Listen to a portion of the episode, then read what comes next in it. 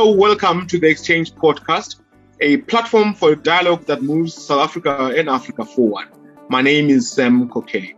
In this episode, we have Nikiwe Bikitsha, an accomplished journalist who has many hats on her, but today she's wearing the hat of a facilitator of a fascinating conversation about uh, the budget. She has a powerful lineup, great political analysts, economists, director generals, national commissioners of SARS. Great lineup. Take a listen.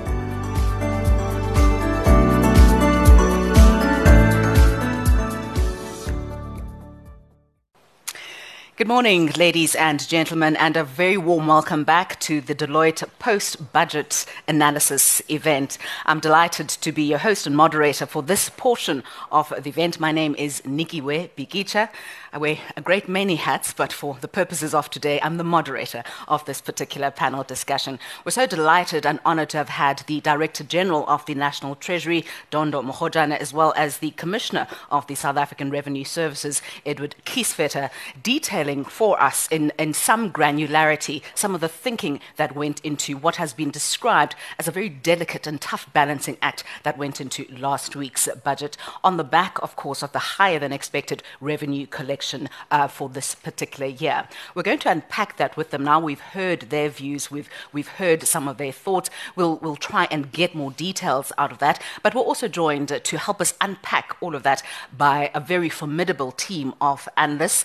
Uh, Dr. Thabi Leoka is a very well known economist and commentator here in South Africa, and she joins us on the panel. Also, have the pleasure of Dr. Sithembele Mbete, herself a very well known and accomplished commentator, political commentator commentator. She is a senior lecturer at the University of Pretoria, currently on sabbatical, and is the prog- program director of Future Elect.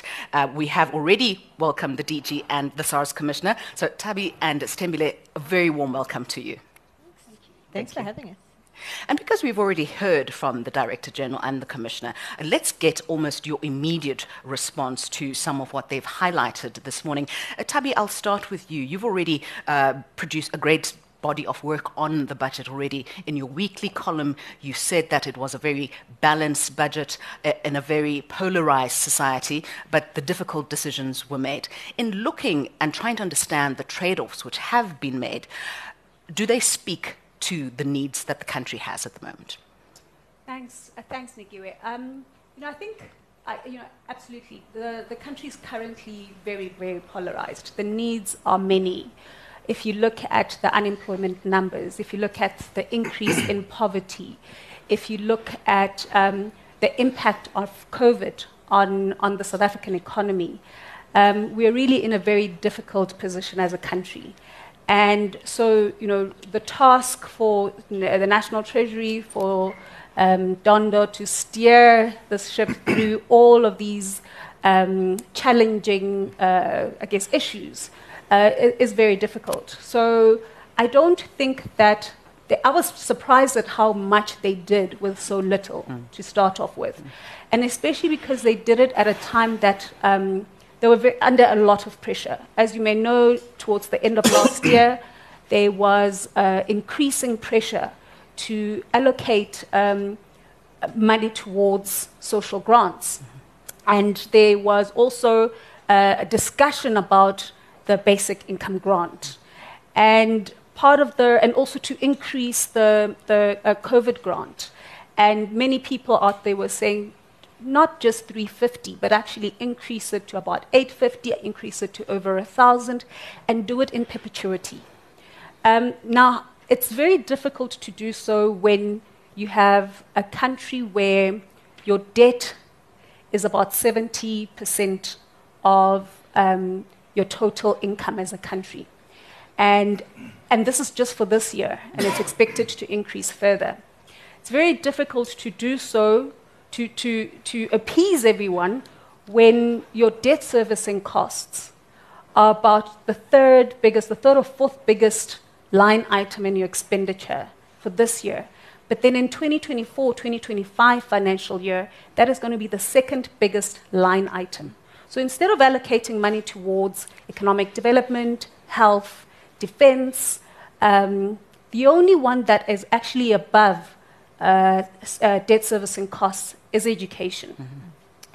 it's very difficult to allocate resources when um, South Africa's debt in 2008 2009 was just a little above Eskom's current debt. Mm-hmm. And right now it's, it's 4 trillion, mm-hmm. over 4 trillion rands. Mm-hmm. So when you say how do we, you know, how do we make sure that everyone um, receives the right or the allocation speaks to everyone, it's very difficult to do so. Mm. And I also think that we often forget that the National Treasury is not a creator of policy. It is a, it is a taker of policy. So they have to allocate resources to areas which have been um, I don't want to say dictated, but where there's suggestion in which you know the, the government departments will say, look, this is what we want to do, and there's also a political um, pressure to say, look, this is what we want to do. Mm-hmm. So as much as we've been speaking about uh, the budget being allocated towards more investment um, areas so that they could, you know, the, the, resources that we have could generate economic growth, mm-hmm. um, and, and there could be a multiplier effect um, we, we, we are continuously allocating a big chunk of our resources towards consumption. So, what that does is that we're consuming our resources, very little resources, instead of actually allocating these resources to areas that can actually grow the economy, mm. employ more people, shrink the inequality gap, shrink the uh, poverty gap. The other one that I just want to mention is that there are lots of challenges. Mm. So, as much as we talk about these limited resources, there's also pressure in terms of how, you know, pressure from wages, uh, mm. public sector wages, mm-hmm. that, you know, the uh, public sector says, we want a wage increase. Mm-hmm. Never mind that a lot of people in this room didn't get a wage increase, or bonuses were, were, um, were halted because of, of COVID. Yeah. And, and this can be said about, about a lot of people in South Africa. But um, we do get this, you know, one of the fastest growing line item in the budget is also this wage increase. And I often joke because recently there was this um, a march uh, uh, toward, uh, um, against the World Bank mm. because Dondo went to the World Bank and got a 1% loan. and the people who are marching are recipients of uh, a salary that comes from you know, lenders who are based in Europe and based in the US and are making 8% returns from, you know, buying our debt. Mm-hmm.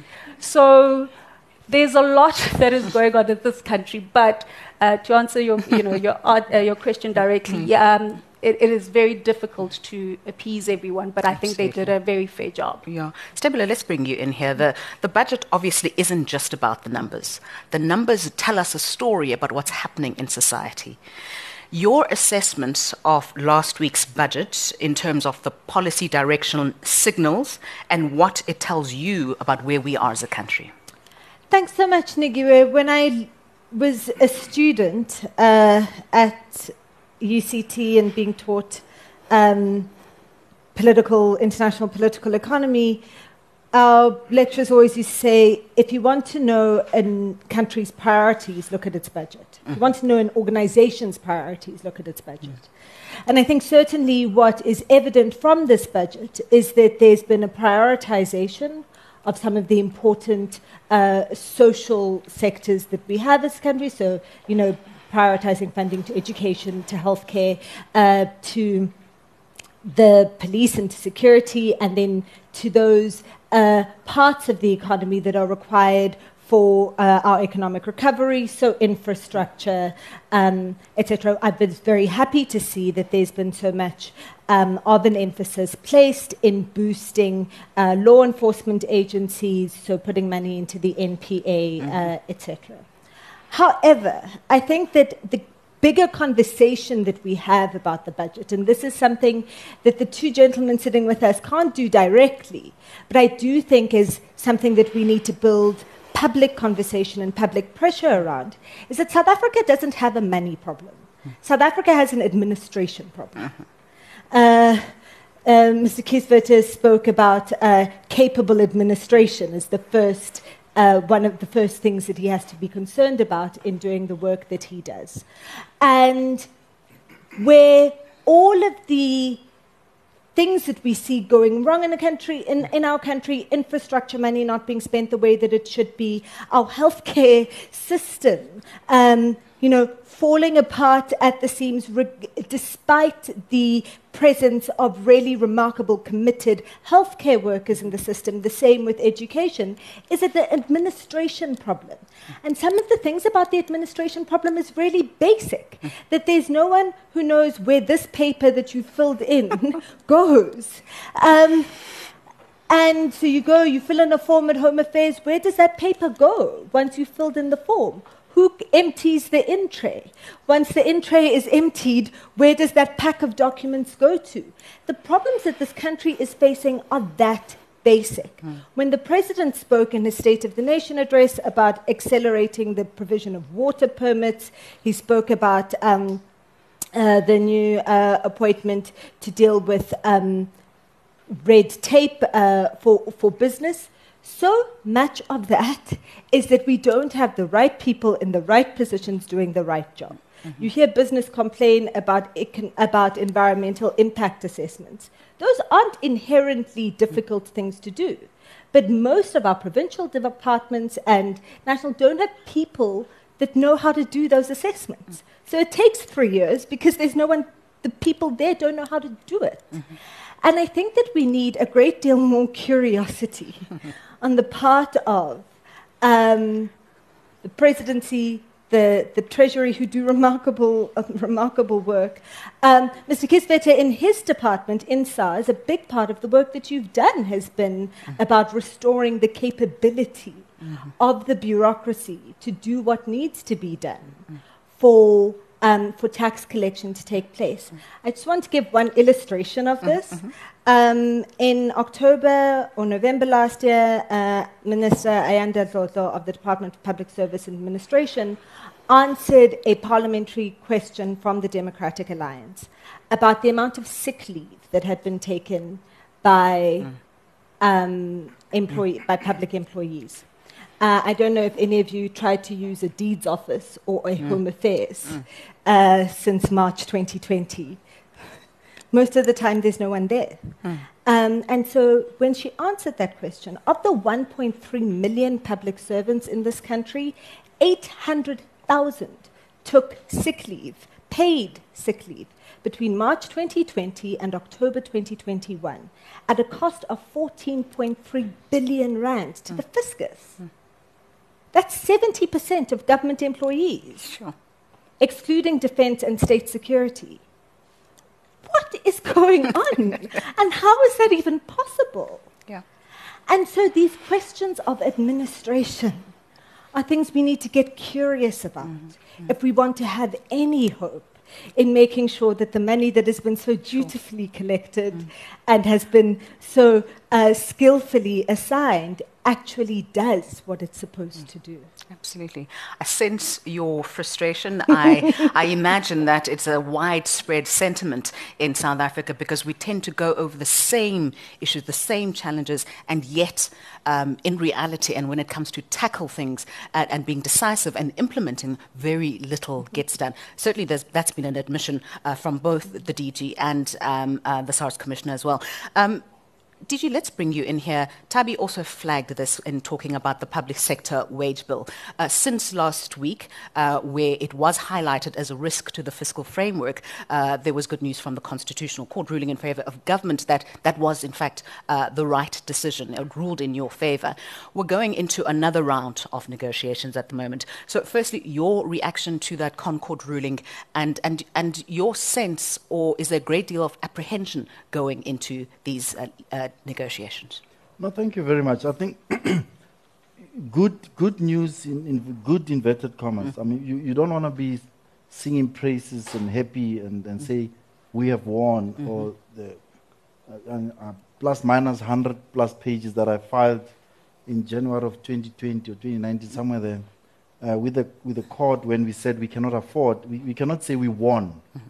It would be wrong to approach it like that mm-hmm. because, but what we should be, rather be saying is that let's then finally there's space created for us to have a sober conversation around affordability, around state of our finances, and the choices that we need to make uh, if you think about it. It's about choices, it's about saying to labor, let's sit and talk. If, if, if, if, if by any number, and in terms of what the analysts have said and what we also said, a state, you know, the, an economy the size of South Africa and, and vis-a-vis its, its percentage, uh, its, its, its, spending on wage bill, it, it's, it's, it's very high. And if you look at, you know, every indicator, you know, points to that. So it's important that we have a conversation with labor and, and say, how do we deploy productivity issues that, um, you know, Sithembele is talking about, you know, let's bring them on in the conversation um, and let's be honest with, with what we can do.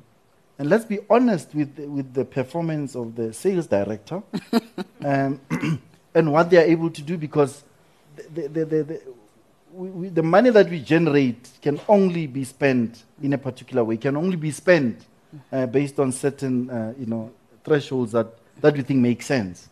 Unless if people are saying that we must just, just pay, increase salaries to a point where you know, you know, the size of the salary bill is much higher than what we're spending on, on public service uh, delivery interventions. So put that aside now. It's not a victory for us, but it's, it's, it's mainly hearing another voice that's helping and assisting in putting some, some sober-mindedness in, in the conversation. The negotiations are starting. It makes sense. Uh, you know, we, firstly, I think must, I must state, state where we are at. Uh, you know, we, we respect the Public Service Bargaining Council process. Uh, it's important. Collective bargaining is a, is, is, is a pillar of, of, of our engagements uh, you know, as, per, as per our own history, because we've got a very rich history. The role of labor vis-a-vis the role of capital, vis-a-vis the role of the state. So collective bargaining is something that we respect and we will continue respecting, including, by the way, the agreements that we sign. And the only difference, and people should not say government did not honor the last year. But what we said, and humbly so, if you read that affidavit very clearly, we're simply saying, let's relook. We have a challenge right now, but uh, let's engage. So, as we get into the new conversations around what kind of uh, you know s- settlement should we reach, again, we will have to open up and say we've got a challenge around balancing uh, the spend on, on social programs, balancing the spend on what I said earlier around boosting productive sectors of the economy for the sale direct, in terms of our conversation earlier, to collect more mm-hmm. in order to make everyone happy, including, including labor. Mm-hmm. Uh, but again, we should be realistic in terms of inflation and the cost thereof, and, and what it means actually to keep people employed, and what it means actually to attract the best skills in the public mm-hmm. service. And, and so it's again going to be a very con- interesting conversation and that we'll have with labor. And we're going to go in there open minded and obviously hoping that we'll find each other and this time around and respect whatever agreement that will be reached upon uh, uh, at the end with them. Okay. Uh, uh, just w- an- another follow-up questions, and let's drill down into um, the GDP forecasts and estimations. Uh, growth is going to be central. We've heard it from all of the speakers here. You spoke earlier, uh, Dondo, about the structural reforms which South Africa needs. I mean, we've been talking about this ad nau- nauseum. Let's be frank, you know, and I, I would like to understand from you whether it's Operation Vulindlela or any of the other initiatives uh, which are meant to loosen these burdens. What can you give us as a tangible example which has actually been implemented in order to help us deal with these structural problems that we have? Look, I mean, we should all be happy in the next, you know, you know, while, you know, the spectrum will finally be released.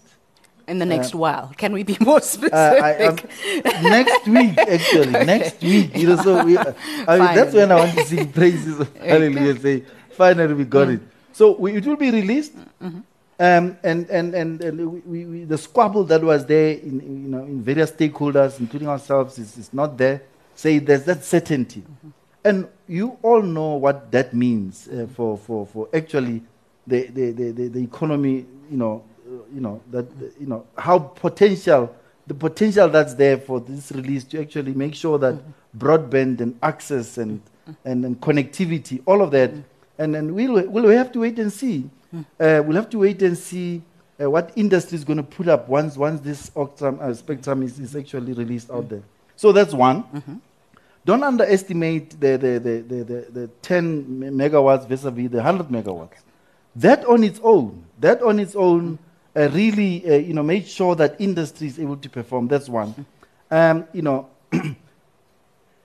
the ease of doing business, I understand. I understand if you go to other countries, for you to set up a company, and it takes for you to get a tax number, for you to get the company registered, and a VAT number, everything. So in some cases, it takes one day, within 24 hours, within a few hours, you've got that. Now we have to work towards that, so that when Sithembele goes to Home Affairs and goes to, uh, you know, you mentioned two areas, Home Affairs and, and Deeds Office, that there's somebody on the other side. So for me, those two things are just a clear example of things that finally will work. I mean, others obviously you can say, "Pap in the no, no, it's not. It's going to happen." Um, you know, whether we, we, we, you know, rail network and how actually do we get, uh, you know, third-party operators coming in in that space, and it's something that I think if we, you know, work towards that, it will happen. And and look, uh, you know, whether we like it or not, and I think private sector participation is crucial. Uh, is crucial. Uh, the example, and I always use this example because it's worked. If you look at Telkom, it used to be owned by 100% owned by the state some 20, 30 years ago. It's, it's productive, it's operational. Government owns, uh, you know, what, 35, whatever, less than Yeah. 40%. Let's open up the economy. Let's open up more private sector participation in state-owned companies is going to be quite critical. Let's wait and see what SAA example will mean for future companies. And I think we must be open-minded again and not politicize mm. that conversation because it's important. And so long as we all understand that this state can be mm. restored to its former glory, and it's possible, we can go there, go back there. Great. Uh, just to remind our audience joining us online that we welcome your questions and your comments. Please use the facility that has been provided to do so. We'll try and put the questions to our our panel a little later on as we go through our discussion. Um, Commissioner, let, let's bring you in here. You spent some time going into the granularity of some of the efficiencies that you've had in, in revenue uh, collection. It clearly hasn't been an easy journey for, for SARS, having been hollowed out as part of, of that whole state capture process. Take us through that journey and what enabled you to be catapulted into the position that you are now of these improvements and efficiencies. Thank you, thank you. I first would like to just endorse what uh, the lady in red and the lady in black, uh, Tava and, and Sinabila has shared. And I agree that we'll never have enough money to do what we need to do. All of us, by the way. That doesn't just apply to government. How much is enough money? Yeah. I don't know the answer to that question. But you have to use the money you have better. And we are not. We still have too much wastage, and we still have um, administrative inefficiencies before we even get to corruption.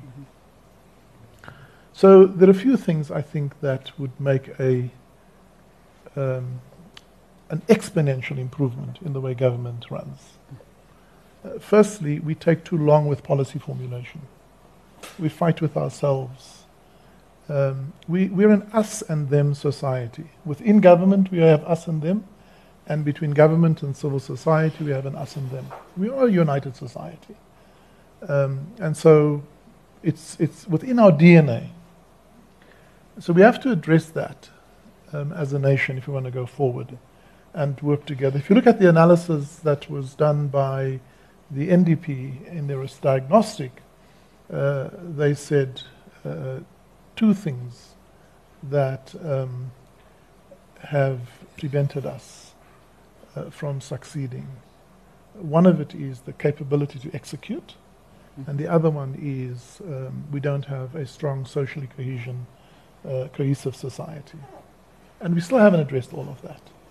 So that's the first issue. It just takes too long uh, to do anything.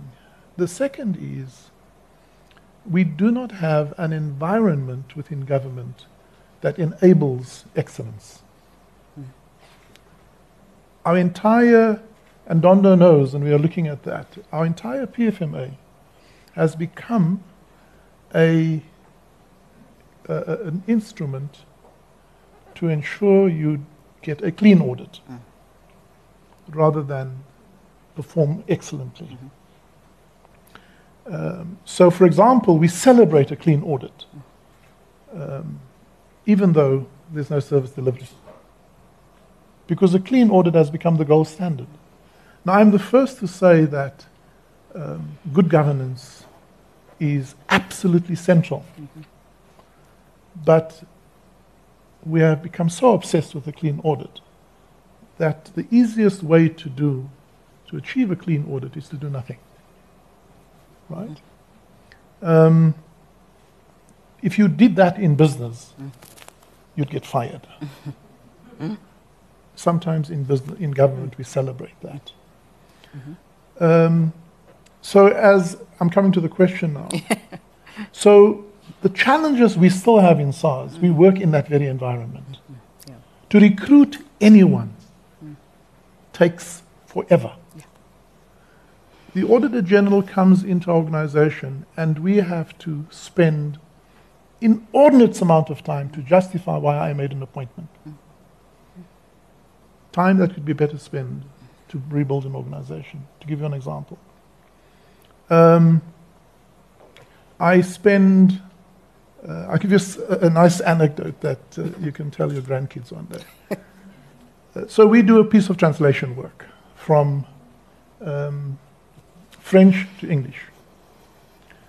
With some inexplicable reason, our procurement team puts out a tender to translate, let me just say, a thousand French words, mm.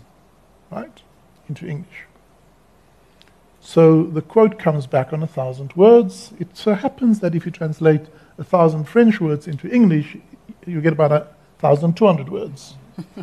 and so we proceed with the translation, and we get a finding we get an audit finding. You can read it. It's in the papers we submitted, in our annual report. We get an audit finding for that. It would have been better to go out to three more tenders for another 200 words, because then we would avoid the finding and probably pay double for the overall piece of work, but we would have avoided the finding. So that's the second thing. Procurement doesn't work in government. It doesn't stop billions of rands of corrupt PPE procurement. Mm. But it hamstrings a CEO who just wants to run an effective business. Mm. So, and I can give more examples. the environment is not enabling excellence. Um, and then, thirdly, um, building, cap- building capability to address those basic things mm-hmm. just requires relentless effort. Mm. There is no easy way to build a solid administration business. Mm. You cannot compromise in anything. You have to hire the best people. And very often we don't get the best people. We have to trade off. Mm-hmm. But given all of that, a few things that is within our control. The first is to be clear. That's the choice we made. So, three years ago, we said, one, we believe state capture was real. No one must doubt where a leader stands on matters of principle. We said state capture was real, it was a result of a corrupt leadership. And if you are in denial about that, you're either ignorant or you're complicit. And if you're a SARS employee finding yourself in either of that, you are in trouble. We addressed certain individuals mm-hmm. who compromised the integrity of SARS, mm-hmm. and many of them have left. Some of them still lurk in the shadows because mm-hmm. people don't come to them and say, listen, I was also corrupt. Mm-hmm. Continuously, just last week, two of our employees were arrested. Mm-hmm. And we'll continue to arrest and incarcerate employees who think they can collude with taxpayers. You have to be clear about that. Mm-hmm. Secondly, we have to be clear about our strategic intent. Today, our strategic intent is well documented. And I think it's a simple, clear story. Mm-hmm. Everyone can understand it. And then you have to organize to give effect to your strategic intent. Mm-hmm. And then you have to allocate resources to give effect mm-hmm. to that. And so we still have some challenges in that. Sure. Um, but I think, notwithstanding, I think what we are beginning to prove is that very often it takes small factual changes. It's not one big thing. Mm-hmm. It's just persistent effort, mm-hmm. doing small things, doing them right, over and over again, mm-hmm. and you will turn a big ship around Right. like SARS. You also spoke earlier about some of the challenges uh, that you're facing at the moment in terms of fraudulence when it comes to, to VAT refunds, at the same time trying to broaden the tax base. Something that's also been highlighted in academic research when it comes to South Africa and those loopholes um, in, in, in tax collection is the behaviors of multinationals um, and profit shifting and base erosion. Are you beginning to close that loophole? So that's a function of a few things. Firstly, whether we have competent people in areas of transfer pricing and, and uh, um, some technical uh, specialized areas. And we compete with Deloitte and PwC and all the other banks and firms for those skills. And we can't pay you as much as Deloitte does or as much as the banks do. So we are in the back of the queue to get those skills. Uh, but we have people who have a public service mindset, and so we're slowly recovering and restoring that. Secondly, it's um, the ability to detect um, instances of non-compliance. Let me give you one example. We have um, automatic exchange of information protocols with almost 100 jurisdictions that gives us records of South Africans who have financial assets abroad. When we get that, we then have to, and because we have that, we know that there's about 450 billion rand of financial assets offshore owned by South Africans. What we don't know is whether they were correctly disclosed and whether they are tax compliant. And so you need to work through, through that. Um, same with companies. The, the, coming back to the point Dondo made earlier on, the minister indicated the quid pro quo for lowering the tax rate is to broaden the base and to address those instances of abuse. So we find all kinds of abuse, you know, overstating uh, um, services exchange between a parent company and a local subsidiary, which is nothing else than fraudulently getting money offshore. Um, we've, and that erodes our tax base. Uh, we find uh, the abuse of assessed losses.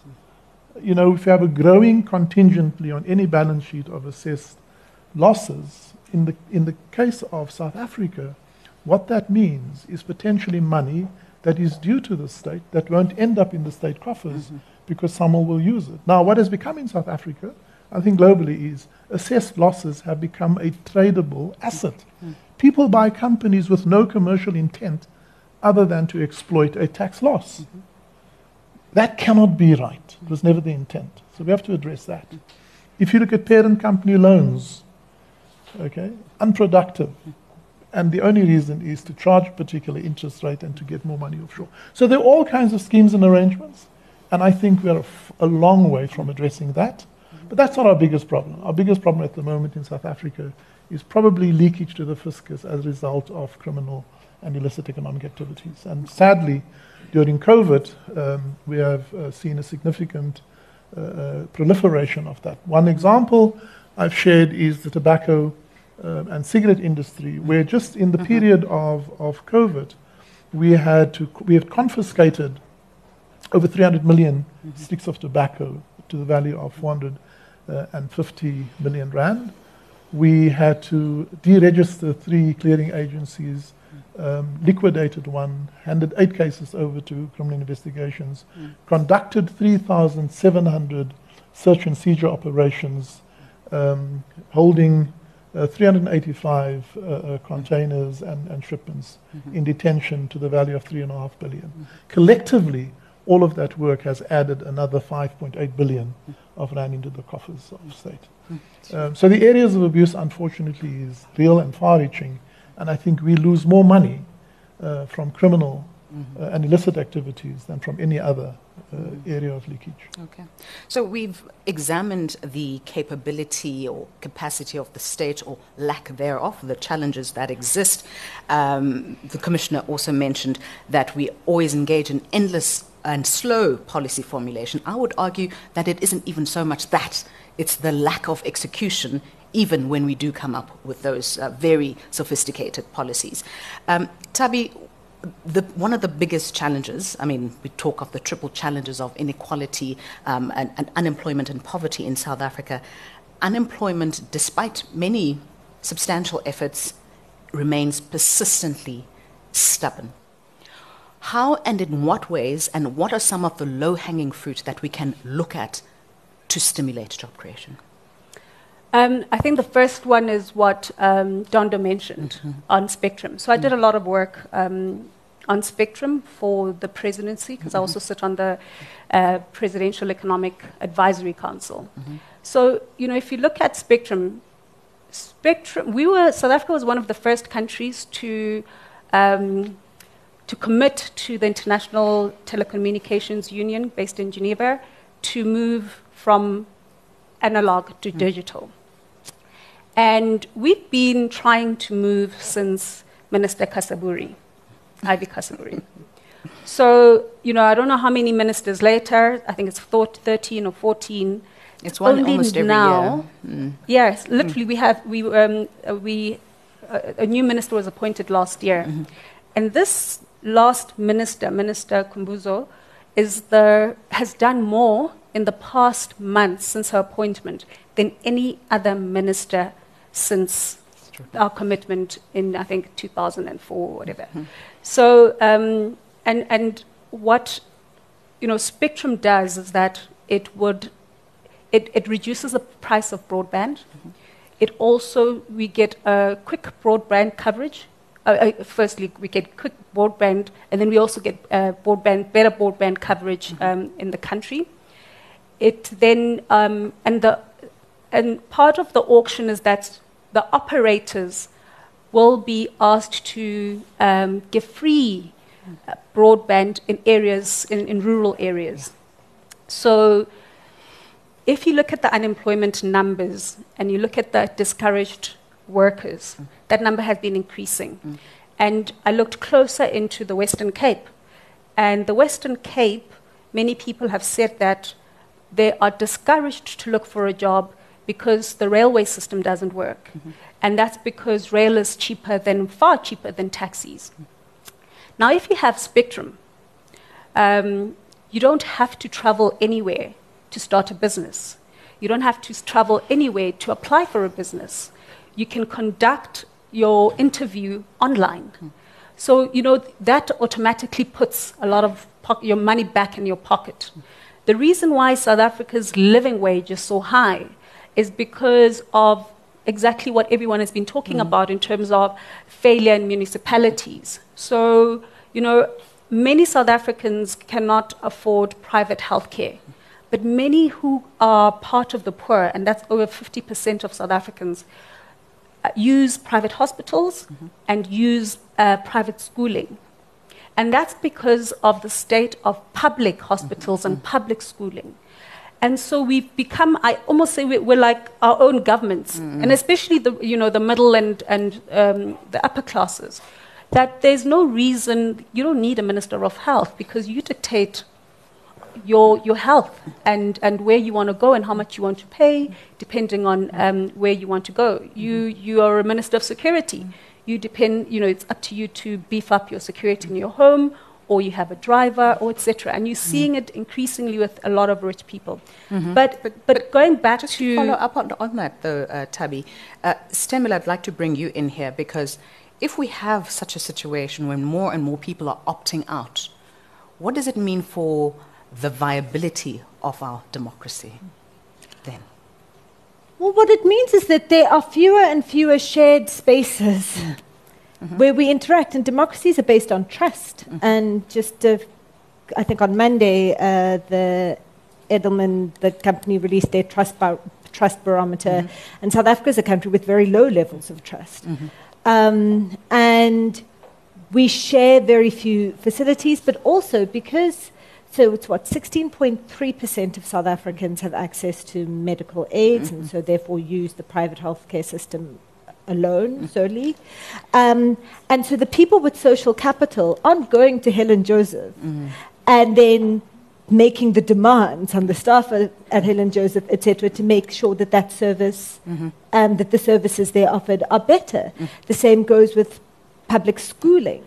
Um, and so all of these, this checking out by those that can, um, is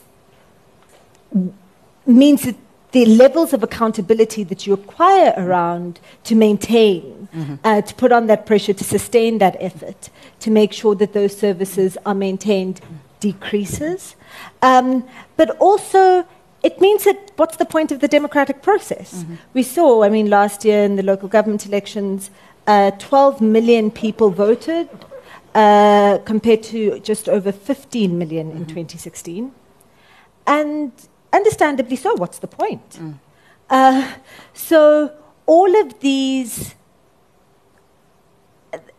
all of these things are eroding at the foundation of, of, of our democracy and actually of its sustainability. And that's why then the fantasy of having a Paul Kagame who can fix everything becomes so, um, becomes so, has such currency, mm-hmm. right, amongst mm-hmm. part of our society mm-hmm. because, because there's a sense that democracy is failing. Um, because our democracy isn't being tied to uh, administrative functioning to actual delivery.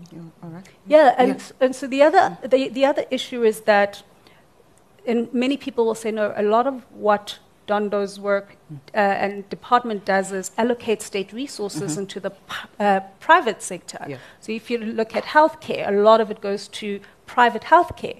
It's because of this opting out that a lot of people have said, look, we can't use public healthcare, we're going to use private healthcare. So when Dondo looks at uh, the needs of the you know, healthcare sector, um, you then allocate these resources where people use them, and unfortunately, it is in the private healthcare. Similarly, um, with, with um, education, that more and more, and especially even poor people, are moving into lower cost uh, edu- private education and often even illegal schooling just to get better education versus what is offered in, in the, the public sector. So you started off us off, uh, Thabi, in the conversation about how Spectrum is, is going to answer a lot of our challenges around unemployment. It's going to make a lot of things cheaper. Uh, to your point about if people don't have to travel, then they can do work online, right? But the trans- there are still people who still have to engage with the public transport, and it is not viable. It's prohibitive. It's expensive, and it's one of the things, in fact, which a lot of research is showing is increasing inequality in South Africa or discouraging job seekers because it's more expensive to try and go and look for work. You'd rather stay at home, and if you're lucky, perhaps get you know the SRD grant of 350. Dondo, let's bring you in on, on these employment initiatives. In the budget last week, the taxing incentive was expanded uh, through a 50% increase uh, in the maximum monthly value of 1,500 rand. Can you give us a sense of how effective the ETI has been? Look, the commissioner is better placed to give you the mm. statistics and the mm-hmm. details because mm-hmm. they manage that. But mm-hmm. I mean, for us to even increase that and decide that we increase by 50% tells you that we're putting money where a, a maximum impact is. Mm-hmm. And, and commissioner can talk to that. But uh, let, me, let me pick up on the earlier points that, um, you know, Tembile and Thabi are mm-hmm. putting out. Mm. And, and, and let, me, let me try and put on my 1988 political activist student mm. cap. Have we abandoned the democratic project mm. as a country? Have we forgotten about the poor? And these are things that we should be asking ourselves in the state. Uh, you know, what do we do? What, what are we doing about dysfunctional systems of government, including dysfunctional municipalities uh, where, where, where people don't care about the poor?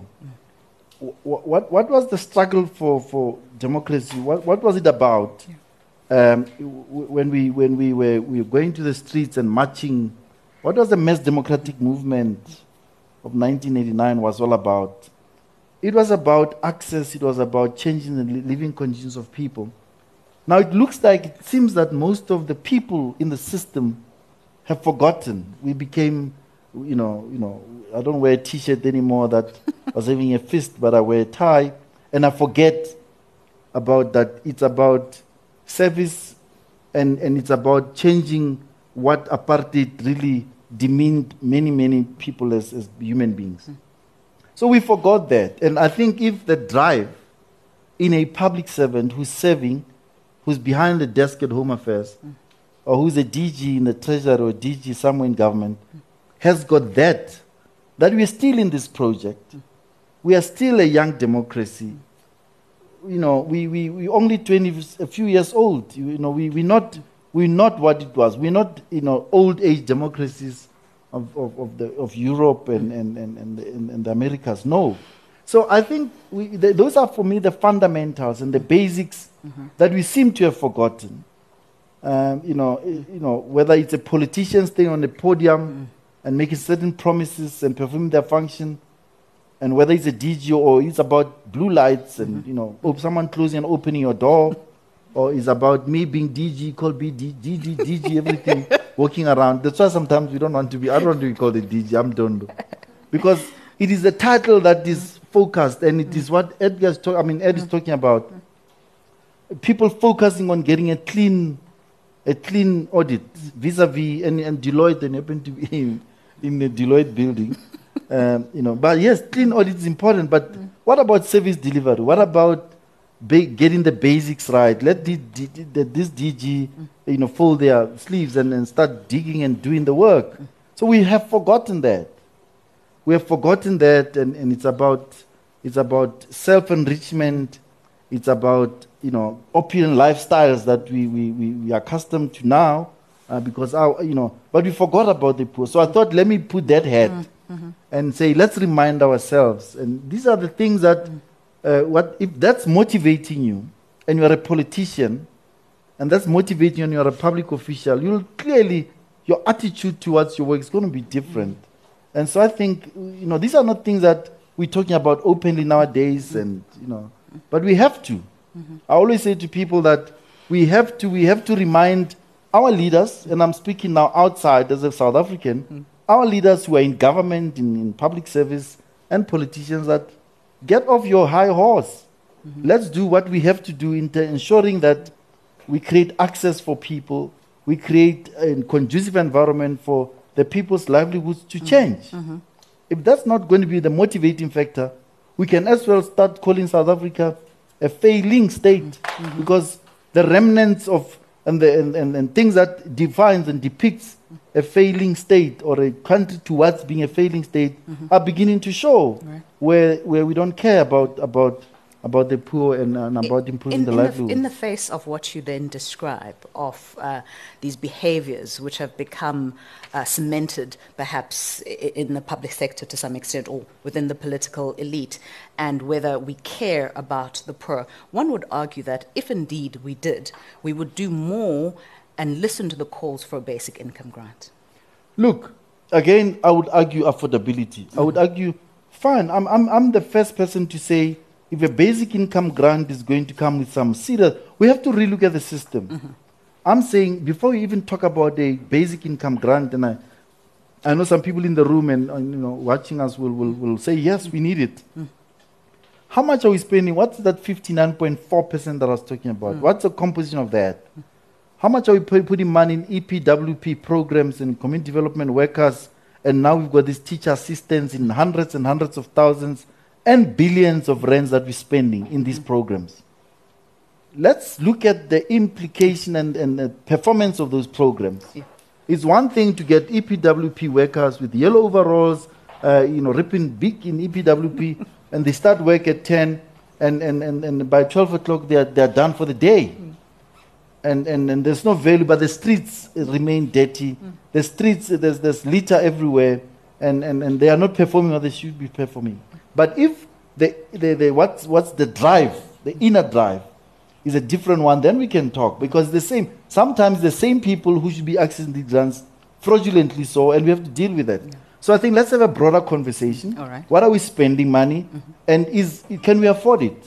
I'll, I'll, be the first one if we have, can afford it. I'll be the first one to say let's go for it and balance it out. That balancing act that's needed is going to have to happen right. again. Let, uh, I'll, I'll, come back to you now, Thabi. The Commissioner had indicated he wanted to respond to no, I, point. I, I think as South Africans, we must, so we clearly have to acknowledge that there's a need for some social support, uh, whether you call it SRD, social grants, or anything else. The real question we have to ask is why? Why is that need there? And the answer to that is government has failed in delivering one, an environment that is conducive to creating more productive capacity for businesses to thrive. And secondly, they have not created that environment to create jobs. The president said, government don't create jobs, uh, business does. And that's true, but government provides the enabling environment. Mm-hmm.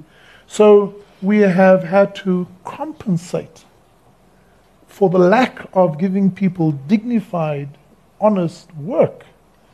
We've had to compensate by expanding our social support system. And that's the real debate that we have. How do we get there? In terms of leadership, I agree. You know, leaders should take their work seriously instead of taking themselves seriously. Mm. Mm. And we have too many leaders with a sense of self importance, mm-hmm. as opposed to knowing that they are here to serve.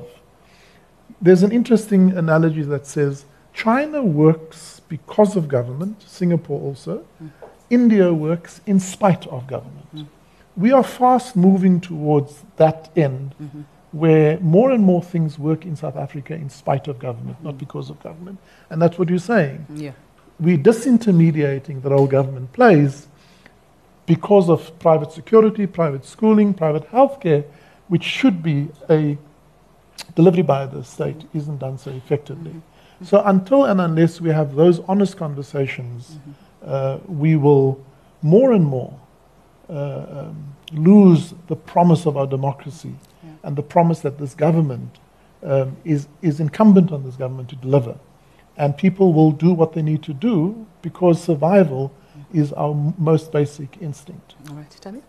Yeah, I, I, think the Commissioner said a lot of what I was going to say, but you know, in, in talking about social grants and talking about um, uh, the you know, basic income mm-hmm. grants, my question is what are you solving for? Mm-hmm.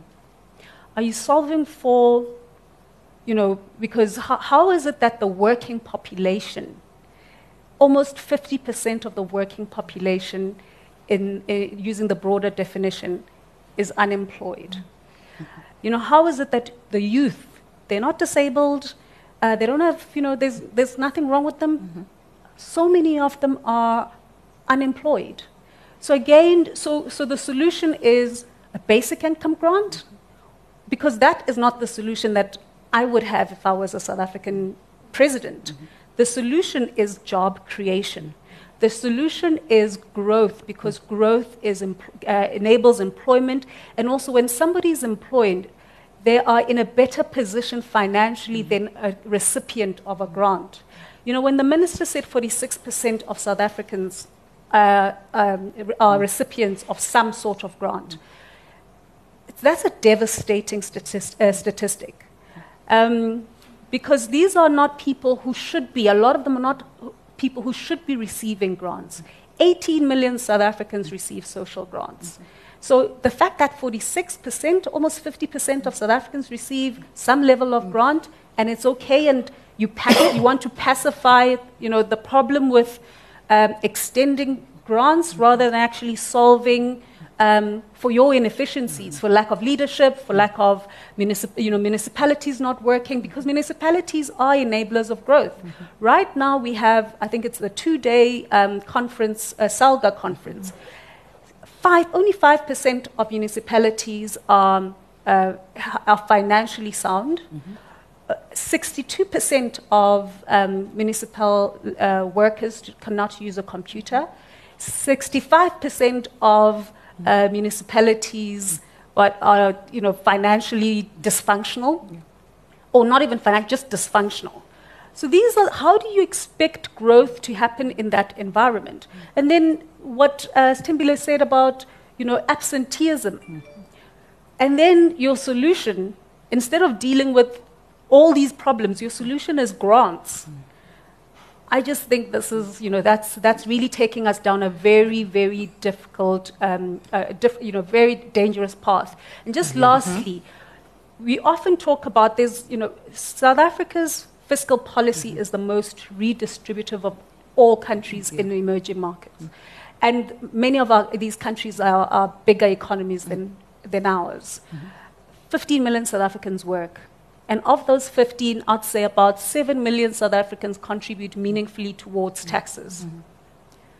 So, you know, the problems are in our faces, mm, sure. yet the solutions are not to actually tackle the problem, but to look elsewhere. Mm. Let's just find the, some money and actually give it to people who don't want to receive the 350 would pref- but would pre- prefer jobs. Mm. I, but, uh, yes, Thembelihle, I'll bring you in there. I, I would suggest how it's also perhaps a, a, lot more complicated than that. Um, I, I, I, don't think that people don't want to receive the 350. They would prefer, certainly, no, that's what I'm saying. They would to be productive. But jobs. in the desperate situation that South Africans found themselves under in 2020-21 during COVID pandemic, that 350 was a lifesaver. It kept people from going hungry. And I think we have to applaud the efforts where the National Treasury was able to deploy that very, very quickly to prevent people from suffering. Mm. There cannot be a silver bullet. These solutions must be pursued in tandem. Mm. There are people who are desperate who need the social support that government can give them without ignoring efforts at job creation or growing the economy. Certainly that needs to be prioritized. We know it has to be prioritized, but we simply haven't been able to get there. My question is, how do we do that? So just a quick one. Yeah. It's not a, so we, we, we look at South Africa within the past two years and its yeah. problems. Yeah. These problems have been emerging and growing mm-hmm. for years for now. Sure. Mm-hmm. Poverty has been a problem for years. Inequality. It's just inequality, unemployment, everything. It's just that COVID exposed it, mm-hmm. not really, and, and, and, exacerbated it somewhat. Mm-hmm. But the direction was the same. The trend, if you look at unemployment, the trend is the same. Mm-hmm. But the solutions is what I'm, I'm querying. Mm. So it's not that I'm not saying that we shouldn't support South Africans who are poor in the short term. Mm-hmm. Absolutely. But then don't say that actually now we have these numbers and it's so critical, we mm-hmm. need to put all our resources towards um, social support. Whereas actually we, we should have implemented the NDP a long time ago. Mm-hmm. And if we did, we wouldn't have found ourselves in dire situation mm-hmm. as we did during COVID. Mm-hmm. And I'm also worried about this war that if it actually um, becomes a bigger problem, yeah. it's actually, you know, what helped us in the financial in, in 2008 and 9 in the financial crisis was that we were in a better fiscal sure. position mm-hmm. and actually economically we were better so we could actually you know we built a buffer mm. Now we have zero buffers, mm-hmm. we're exposed. Yeah. So if the war is actually um, uh, becomes bigger than what it is right now, and, it, it, and it's currently only in Europe, but if it becomes a world war, can you imagine what it's going to do with a, uh, mm. to a country like South Africa? Absolutely. Lots to think about. Sithembele. Thanks. I, uh, uh, I think part of the reason why you don't see things getting any better yes. uh, in terms of addressing kind of the structural problems that the country has, and then more and more and more people are on social grants, is that we speak about social grants as if they're separate from the economy. Mm. The reality is that the person who gets that 350 Rand, the gogo who gets that child grant, there's extensive research that's been done by Ingrid Woolard and others, that child grant goes back into the economy.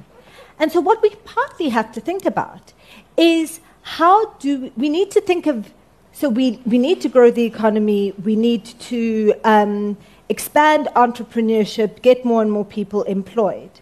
But we also need to keep people from starving sure. in the short term. South Africa has some of the highest rates of child stunting um, of similarly sized economies in the world. That's absurd. Mm-hmm. Um, and so you, and you've got that, the, the expert panel on the July unrest, you know, made the point in their conclusions, in their recommendations, that this will happen again if we don't deal with the socioeconomic conditions that the majority of South Africans live in. And so you can't talk about economic growth, about employment, without factoring in what do you do while you're doing this to keep the society stable, to keep people fed. And and, and lastly, when we talk about these economic interventions, transport for me is the biggest, my favorite fish, fish and chip shop in Cape Town, Lusitania. Everyone must go. Um, last time I went there, after the State of the Nation address, uh, and the owner said they used to close at 8 o'clock, They now close at 6 p.m. Security. because the workers need to get home. Mm. Yeah. And they, the train services, the Khayelitsha line doesn't function anymore. How w- was that even possible to happen? The engineers who are responsible for that, who are watching the train lines go, how does that happen? And so, my, uh, yeah, we just need to have these conversations holistically. Ni- Nikita, I want, I want to talk about employment, just if you allow me, Yes, because please. there's an elephant in the room. We don't only have an issue of unemployment, we have a problem of unemployability. We are producing, you see, what you measure is important. So we define social success measure, you're in trouble. Mm. We celebrate matric results as a success measure. And many of our matriculants are, cannot be absorbed into the economy. They have the wrong skills. Mm. We know with the industri- fourth industrial revolution that countries in Asia are creating multiples of a job for every job lost. In other words, if you lose one job, they create three, mm. four, five, ten jobs. We fail to create one job for every job lost. So not only do we have to create employment opportunities, we have to create a employment workforce that is relevant to the time in which we live, and we are not doing that. Absolutely. Let's bring in some questions now from our participants online. Those questions coming through thick and fast. I'll try and read them and put them to our speakers and panelists this morning. Uh, first question At what point will government accept the reality that the continued doling out of social benefits is increasing unaffordability and unsustainability? Couple this with social grant leakages into neighboring countries, and we have set the ground for a combustible future and social instability. That question from Deboho. Class. The second question for uh, the Commissioner we welcome the modernisation project undertaken by SARS. Part of the appeal of the new custom legislation, as stated by SARS, were the efficiencies that would be brought by automating a lot of processes. The automation would enhance tax collection, but also limit red tape and be trade facilitative to business. When is SARS implementing the Customs Duty and Customs Control Act of 2014? Those are just two questions coming from our participants. Uh, Dondo, um, I'll let you deal with the first one. I think we've already touched on it to some extent. Yes. No, we touched the 1st one. I think it's, it's Yeah. and we, we were we were detailed about. Yeah. But the reality is that it, it, that question has got lots of, of, of issues in it. It talks about the leak, leakages into neighboring countries, and it talks about you know the, the porous borders. It talks about uh, the, the, this, uh, the the ability to, to protect to, to you know to, to protect the, the, the, the boundaries and, and, and, and the state. It talks also about it brings a new question in. How do we view how do we view the number of uh, illegal immigrants coming into the country and how they access the grants? And anecdotal evidences that we, we can talk about the whole day about how pregnant mothers cross over the border to give birth and, and, and, and access the grants and go back and so on and so on. So, but the reality is that the South Africa challenge is not only a South African challenge insofar as these issues are concerned. It's a regional challenge. It's a continental challenge. And it's intercontinental challenge because you've got a lot now of more Pakistanis and more illegal Eastern Europeans coming to the country, etc., etc. So over and above the challenge that we always had about uh, illegal immigrants in South Africa. So when we address, I mean, I've, I, you know, you said I'm here 23 years. When, when, when we looked at the budget those years, I used to be a budget analyst for three provinces. And, and you remember, you, you look at the budget, you will try and you're energetic, you, you, know, you had all the energy in the world and you think you're smart.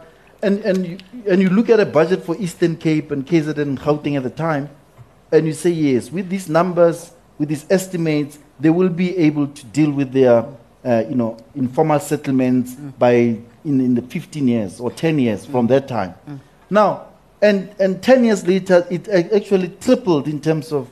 But when you go to, um, and I'm being honest, let's go, let's all take a bus ride and go to Diepsloot or Oliven. I live in Pretoria, Olievenhoutbosch in Centurion or Spruit in Centurion. I can guarantee you, if you speak Zulu and, and Tswana, you won't be understood. And I'm not being xenophobic. That's the reality of our situation. Now, how do we view and how does the world view the South Africa challenges, not only a South African challenge? Mm-hmm.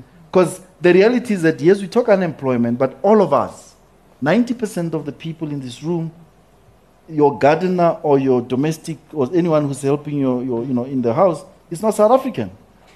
It's not. And, and, and, and when you go to a restaurant down the road, whether you're going to Spa or you're going to, uh, you, know, you know, Spur, many of those are from either Zimbabwe or Mozambique.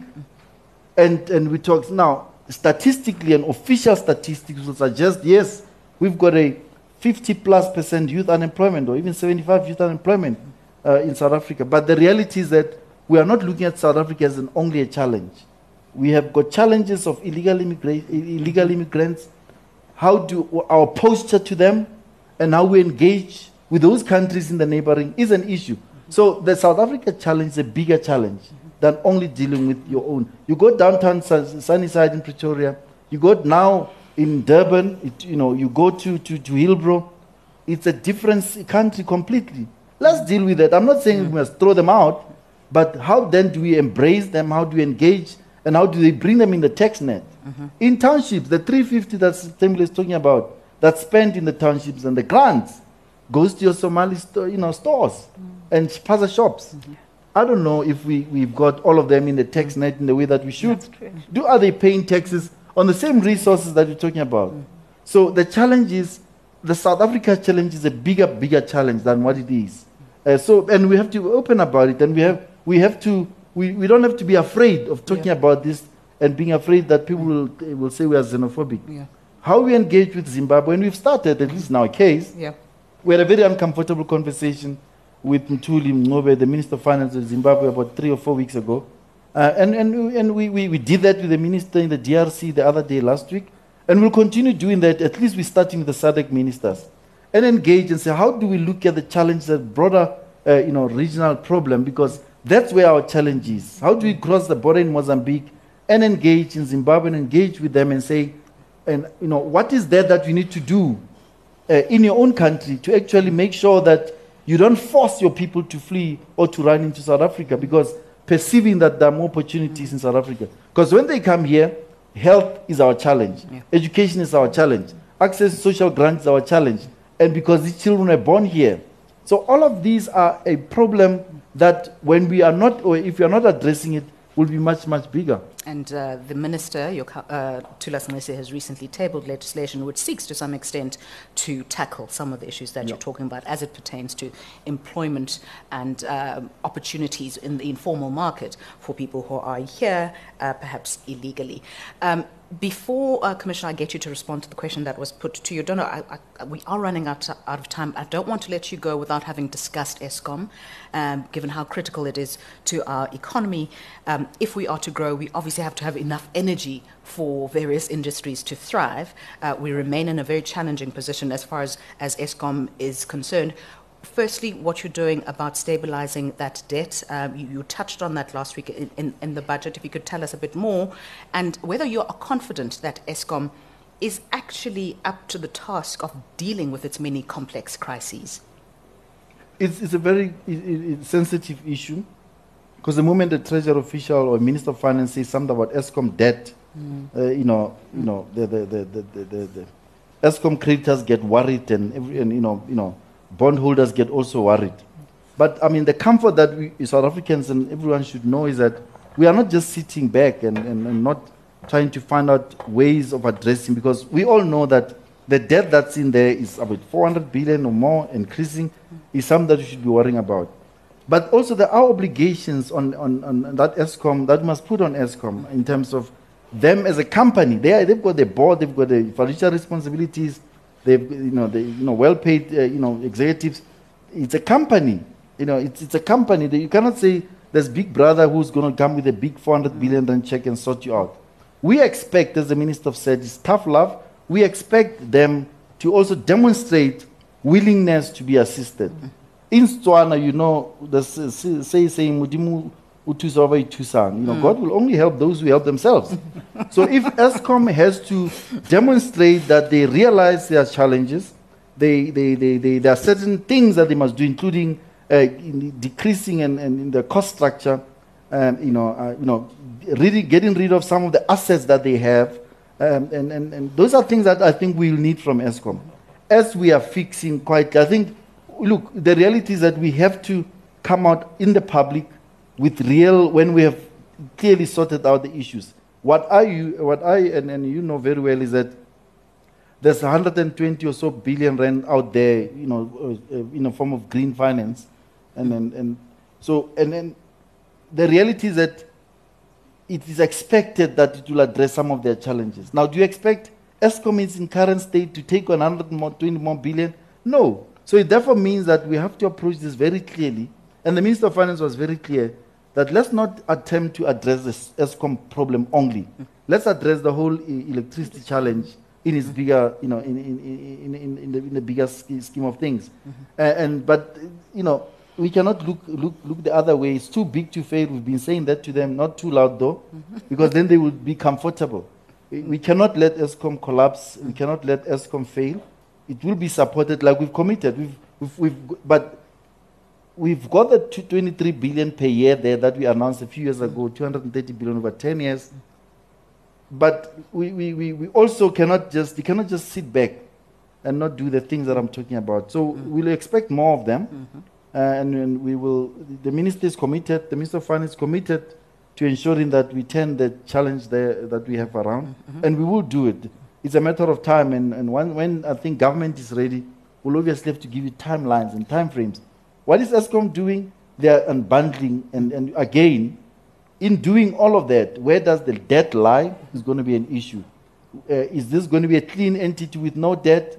And who's going to be taking? And what does it mean? And we all know rating agencies, by the way, have factored this debt in the balance sheet of the state anyway. So again, we'll approach this very carefully, and at the right time, uh, you know, Nikki will, will, will let everyone know as to what the solution is. But we have intense conversations. All right. Great. Commissioner? Eskom clearly needs a competitor. because even if we fix Eskom 100%, we'll still have an electricity problem. Um, the, the, I think the question uh, there uh, goes back fundamentally to the implementation of the revised or the amended Customs Act uh, of 2014. Um, and I guess the questioner specifically wants to know the, the implementation of the amended registration, licensing, and accreditation provision. 2014 was also the year where, where SARS took a turn, and so there was very little implementation. Uh, the modernization program uh, completely stopped. Um, the funding allocation dried up, and so there was just a period of, of um, paralysis. Time has gone beyond the 2014 Act, and the way we are conceptualizing our current customs modernization program embraces the requirements as required in the 2020, 2014 amendment, but it goes significantly beyond that in terms of, of um, the registration, license, and control. A lot of work happening there. The AEO program, the preferred trader program, we've made significant progress. We've reinitiated the modernization, uh, uh, the technology platform, which is everything from uh, exchange of information between neighboring countries, between institutions in government, the single window concept. The, the, the balancing act for SARS customs is, on the one hand, to uh, enforce the customs law and ensure that the revenue is collected, but also to facilitate legitimate trade. Uh, and, and in finding that balance, it's almost impossible without modernizing our systems. We took Dondo and the minister to Beitbridge uh, a few months ago just to help them see how we have fallen behind in creating just simple infrastructure to facilitate trade um, and how we need to work better together as, as sister agencies within government. So it's a, it's a comprehensive program that we have um, submitted a business case uh, to, to the Minister to National Treasury, and, uh, and we have recommenced that. Um, and over the next few years, SARS also intends to bring in house a lot more of its own IT development capability because essentially, uh, you know, it's become a core competency for SARS uh, to develop technology, and so we are building our capability. I, I say, uh, you know, jokingly that SARS is actually a technology company dabbling in taxes. um, and so we have to have the core capability to build an administrative platform that is actually an ecosystem um, that allows us to engage with all of our stakeholders. And this uh, um, aspect of the customs modernization program is one of the dimensions, uh, and the questioner can be assured that it is receiving uh, high priority even at the level of the minister. All right. We have run out of time, but I think it's important to take these last two questions because they're quite pertinent. Um, I'm going to try and summarize this one because it's quite long. But question to Dondo about the implication or impact of Russia's invasion on South Africa uh, from a South African government finance perspective and also consumer perspective. Um, perhaps if we could get a view from uh, all the panels, uh, panelists on that one. And secondly, is there a plan of action to recover the billions of rands of state funds lost to state capture? How long will this process take, considering the backlog in administration we currently have? As you begin to respond to those questions, we'll do so in a way in which we uh, make our concluding remarks as well, and where I would like you to also delve into. We've had this discussion now, we've had lots to reflect on and think about. As we look ahead, we've said we are a country long on promises, long on plans, and short on action in your view, if you can incorporate your thoughts as to how we begin to implement all of these things that we've been talking about in terms of growing the economy, creating much needed jobs in ways which are going to create dignity for South Africans and we fulfill that democratic promise that we made. Sithembele, I'll start with you. Well, in answer to your final question, mm. and my takeaway from here is we need to fix the administration. Yeah. We need a big focus on the Department of Public Service Administration, the Public Service Commission, and the Department of Cooperative Governance and Traditional Affairs. We need to implement Chapter 13 of the National Development Plan. Um, I wrote part of it, so please do read it. um, and we need to really take seriously fixing the administration of the country. And linked then to the issue on, on, on Ukraine, just from a international relations and a foreign policy perspective, we need to be prepared for the fact that South Africa won't be able to stay neutral forever. And if this conflict escalates to World War proportions, and I don't think that's a foregone conclusion, I think that many people who um, would be responsible for that escalation are trying very hard to make sure that it doesn't. But if it does, South Africa will need to pick a side, just because of where we are geographically. The Suez Canal is closed, you can only get around our border. We matter strategically. Mm-hmm. And so uh, that's something that we need to factor into mm-hmm. all of our decisions. Okay, great. Uh, so it's quickly on the on the Ukraine. Actually, we were invited yesterday. We're a member of the OECD Forum of Tax Administrators. Mm-hmm and were asked what is our position because they're in a council meeting. Um, and I obviously had to dodge that Defer. question very carefully. Um, no, I wasn't neutral. I was very clear. I said, one, I'm not a politician, I'm an administrator. Two, it matters to us from a number of perspectives. One, um, with all of those countries, Russia and Ukraine, we have uh, information exchange agreements, we have uh, double tax treaties, um, so it's important for us to maintain uh, productive, ongoing relationships with our counterparts uh, with them, and we will do whatever we need to do to do that. That's what we do. Secondly, uh, to the extent that it affects the economy, um, we will probably have swings and roundabouts. If oil prices go up, we'll benefit from that. South Africans will pay more for oil, tax revenue. So we don't really get into that because we, as I said, we impose the laws on the on the economy, regardless of what is the trigger for that. Um, on the last point, I think as an ordinary South African, we are moving far too slow. Um, the, the, the issue of state capture is actually, we should be careful not to define it narrowly to a project. It is actually just a symptom of the state of our society. Mm-hmm. Fractured, uh, corrupt, lawless, the, riots of last uh, year, all of these things, the evasion, the criminal. So we have to we can't address this transactionally. We have to fix it at the core. Yeah. Um, our little role is to do with these projects. This year that have passed, we have finalized 650 cases of syndicated crime. We've collected six and a half billion of additional revenue. Uh, we have frozen certain assets between major players in the state capture project. Uh, much of that is now in the hands of the NPA for further prosecution. Um, so there's a lot happening there. We don't do our work in public, but you would have heard uh, just uh, last month we announced that we had uh, arrested um, on the failed Estina dairy project. Mm. We've arrested the company director as well as a Gupta associate. We can't say more than that. Uh, but there's a lot happening. Mm. It's happening too slow. But at the same time, as addressing that, we need to stand back and say, how do we create a society that is socially more cohesive, where people are voluntarily compliant, and where law and order works, and the state who is supposed to ensure uh, that we are not corrupt doesn't become a major catalyst uh, and a perpetrator of corruption itself.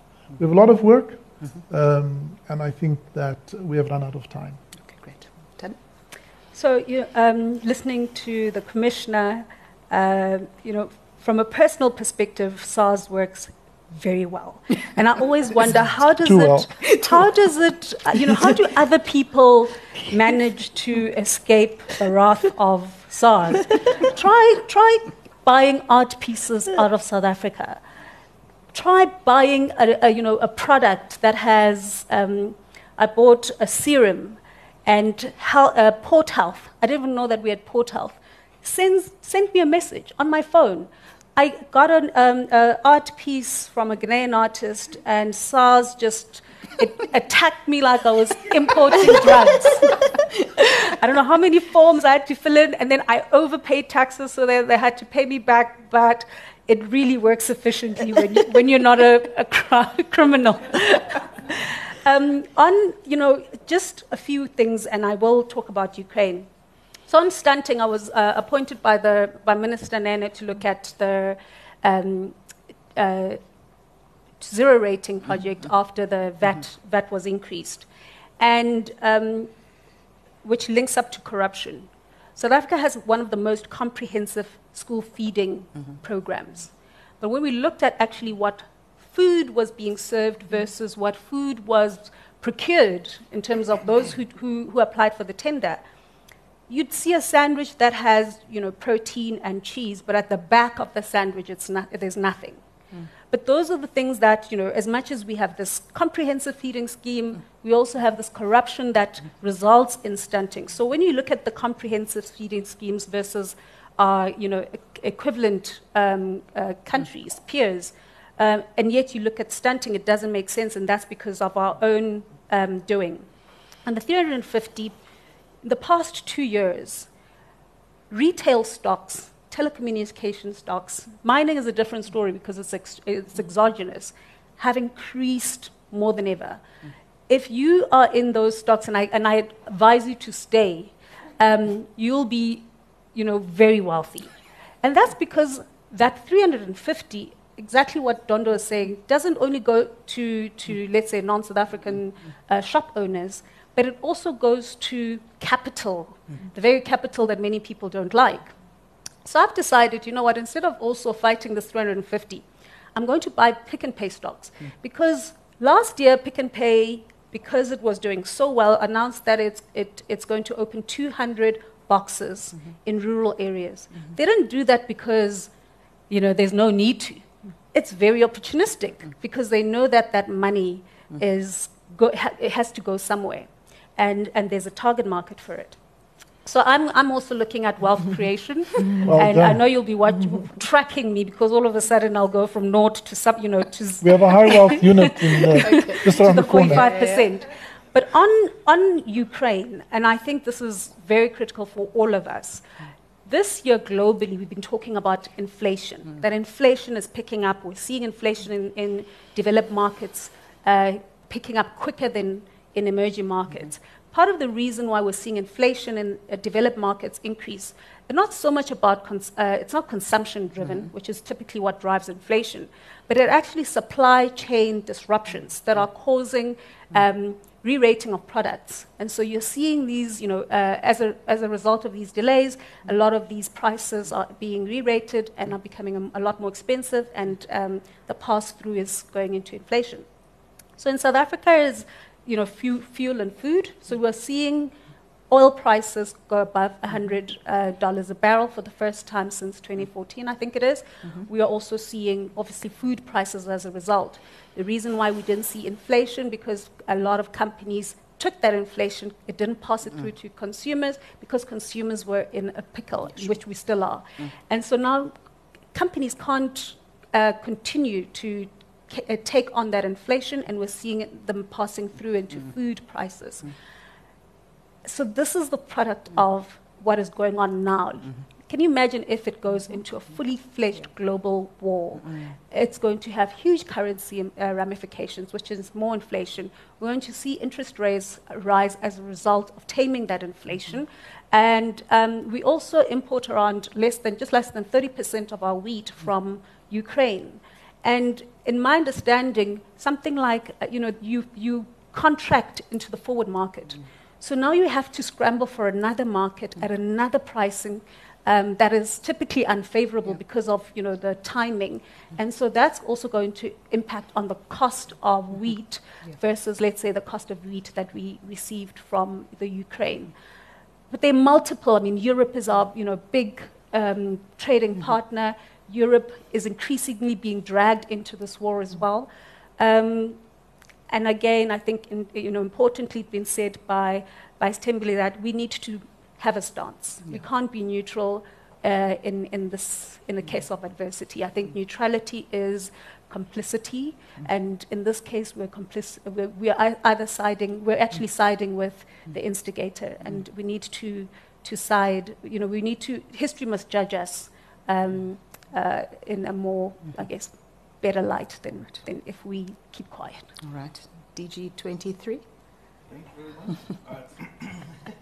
I, think, um, I only tease you about that, yes. Dondo, because I think it's such an extraordinary tenure of service to the people of the Republic. Yes, so it really yes. it's a huge accomplishment. And I was going to start there. I was going to say, uh, you know, you know, it's important. You know, in, in a, in a, I used to even at high school and even at university, mm. I was not a fast runner. Mm.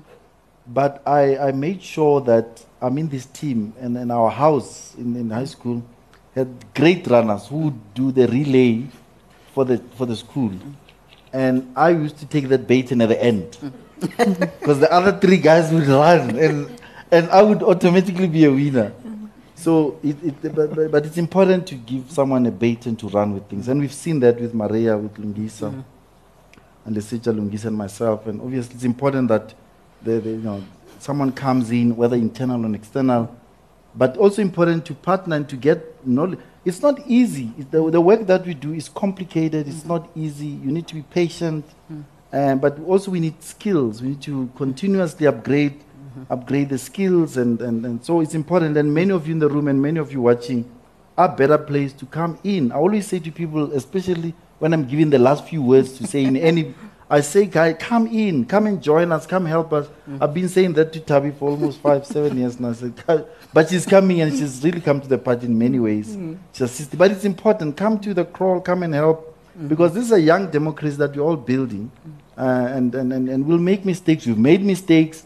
And now we need important skills. Uh, the, the key skill now is project finance, infrastructure, it's every. And, but the private sector, as I demonstrated earlier on, people who made Sandton to be what it is in the last 20 years should come in and create those public spaces mm. and infrastructure, much needed infrastructure. Mm. So, yeah, the, the, idea of this baton is mm. important, and mm-hmm. someone must be given that very soon. So, the, the, the, other, the other important thing is, is, is, is, is as we discussed now, is Ukraine. Mm-hmm. It is worrying. I mean, uh, in the budget, the structure of the budget, if you, if you know now, and the structure of the budget review is such that we'll try and attempt to give, uh, you, know, uh, you, know, you know, how the global economy is perceived and, and what is in the assumptions that our forecast team would put in. and, and then the risks We'll identify a couple of things, and even the minister in his speech will put certain assumptions out there. Now, with Ukraine, all of that is out of the window now. Mm-hmm. Um, and then we have to relook at that. The price of oil exceeding 100 and 104 for, for Brent to, you know, Brent crude price oil, um, you know, tighter financial market conditions now. What will that mean in terms of the amounts that we have to borrow? What does this mean for global financial flows, etc.? Mm. It's going to have an impact. Mm. So what's happening there is very worrying, and, and obviously uh, previous speakers have, have, mentioned this, and it's important that we, we cannot look the other way, and, and we have to, a, a, an important and quick solution uh, is necessary, not only for Europe, but for the world, for the world over. Mm-hmm. And also for various, we, we are in BRICS. Mm-hmm. Mm-hmm. Think about it, we are in BRICS. Um, and, and, and, and, and, and, we've got Russia in the, in the room, mm-hmm. and it's important that uh, you know, the sooner that conflict is addressed, we are able to really openly engage as we've been on, engaging. But you can imagine if there's this elephant in the room, mm-hmm. how do we really continue in, talking and engaging? So again, a, a solution is, is, is, is, is important. A solution must be quick, and we cannot wait any longer between, between what's happening there. Mm-hmm. And finally, my final thoughts on, on the issues, I think uh, Sithembele is right. She sums it up by saying we have to fix the administration. We have to mm-hmm. fix the municipalities and fix ourselves and national and provincial. That's one area. But we also have to f- fix the mindset of everyone who's in the republic currently, both mm-hmm. illegal and legal mm-hmm. South Africans, uh, you know, I mean, illegal immigrants and, and legal ones, including South Africans. And in the point that I made earlier, because I think that's the biggest risk facing us mm-hmm. currently if we don't fix that, because majority of our townships are slums. They were better off, you know, now they are slums. Uh, you know, informal settlements have spiraled out of control everywhere, and and and you know, um, um, illegal occupation of land is like everywhere now. It's like free for all. The remnants and I mean, not, not, the, the, signs of a failing state are showing all over. Um, and, and I'm saying this, you know, I mean, I'm looking around what's happening, what happened in Africa, in many countries that, that were damaged by war, in civil wars in many parts of the and, and when I speak to some of my counterparts everywhere in countries like Sierra Leone, countries like Liberia, where we, all know the history of those particular two countries in particular, because I showed great interest in the last couple of years, and, and, and the signs that are there uh, that demonstrate what a failing state can be like. We're seeing some of those here now, and we have to harness and make sure that we pull back co- quickly in order to stop what essentially may be a damage. So I think uh, fixing that administration is entirety is going to be quite critical uh, moving forward. Thank you. Thank you for joining the Exchange podcast. See you next time.